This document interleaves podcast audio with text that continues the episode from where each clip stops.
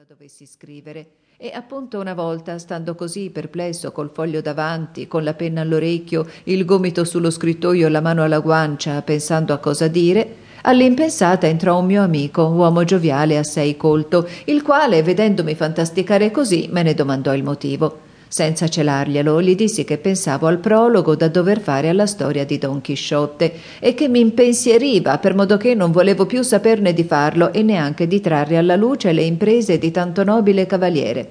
Perché, come volete voi che non mi preoccupi quel che dirà l'antico legislatore che si chiama il pubblico, quando vedrà che dopo tant'anni da che mi sono addormentato nel silenzio dell'oblio, ora vengo fuori, nonostante tutti i miei anni addosso, con una narrazione esile come un giunco, vuota di invenzione, scadente nello stile, povera di contenuto e priva d'ogni erudizione, d'ogni dottrina, senza citazioni nei margini, senza note in fondo al libro, come invece vedo averne gli altri, quantunque siano favolosi e profani, così zeppi di sentenze d'Aristotele, di Platone e di tutta la caterva dei filosofi, da destare l'ammirazione dei lettori, i quali ne ritengono gli autori per uomini ed eloquenti quando poi citano la Divina Scrittura. I lettori non potranno dire se non che sono dei San Tommasi ed altri dottori della Chiesa, poiché in ciò serbano una così ingegnosa compostezza che in un rigo eccoti ritratto un dissoluto amante e nell'altro eccoti un pio sermoncino che è un piacere e una delizia ascoltarlo o leggerlo.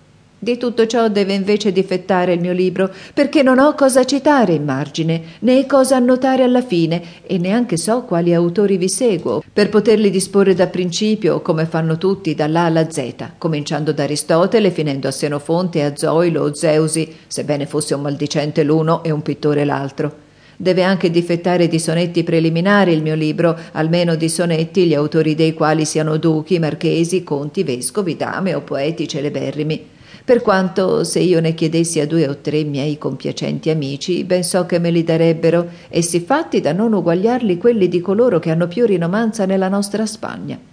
Infine, signore e amico mio, proseguì, decido che il signor Don Chisciotte rimanga sepolto nei suoi archivi della Mancia, finché il cielo conceda chi lo adorni di tante cose quante gliene mancano, poiché io mi sento incapace di provvedervi per la mia insufficienza e poca cultura e perché sono di natura indolente e incurante di procurarmi scrittori quali dicano quel che io so dire da me senza bisogno di loro. Da questo dipende l'avermi voi trovato incerto e assorto, ragione bastevole quella che avete udito da me per farmi stare così sospeso.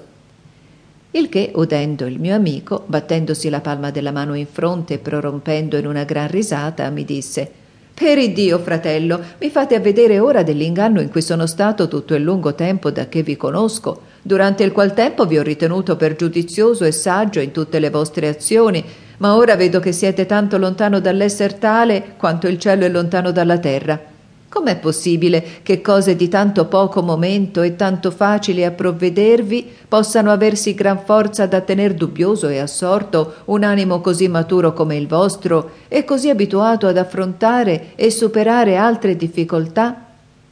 più gravi? In fede mia ciò non proviene da mancanza di esperienza, bensì da soverchia pigrizia e scarsezza di riflessione Volete vedere se è vero quel che dico? Statemi dunque attento e vedrete come, in un batter d'occhio, dissipo tutte le vostre difficoltà e rimedio a tutte le manchevolezze, le quali dite che vi tengono sospeso e vi scoraggiano al punto da lasciarti trarre alla luce del mondo la storia del vostro famoso Don Chisciotte, luce e specchio di tutti i cavalieri erranti.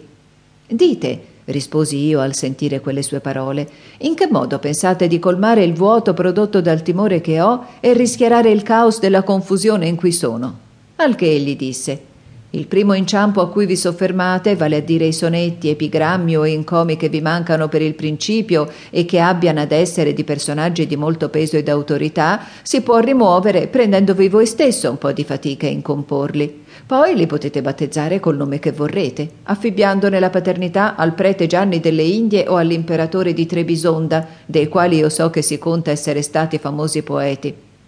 e quando anche poeti non siano stati e ci fossero dei pedanti e saccenti ad addentarvi alle spalle e a brontolare di tale verità, non fateci caso perché ancorché vi abbiano a smentire, non crediate mica che vi si avrà da tagliare la mano con cui scriveste questa cosa. Quanto al citare nei margini i libri e gli autori donde abbiate a ricavare le sentenze detti da mettere nella vostra storia, non c'è altro che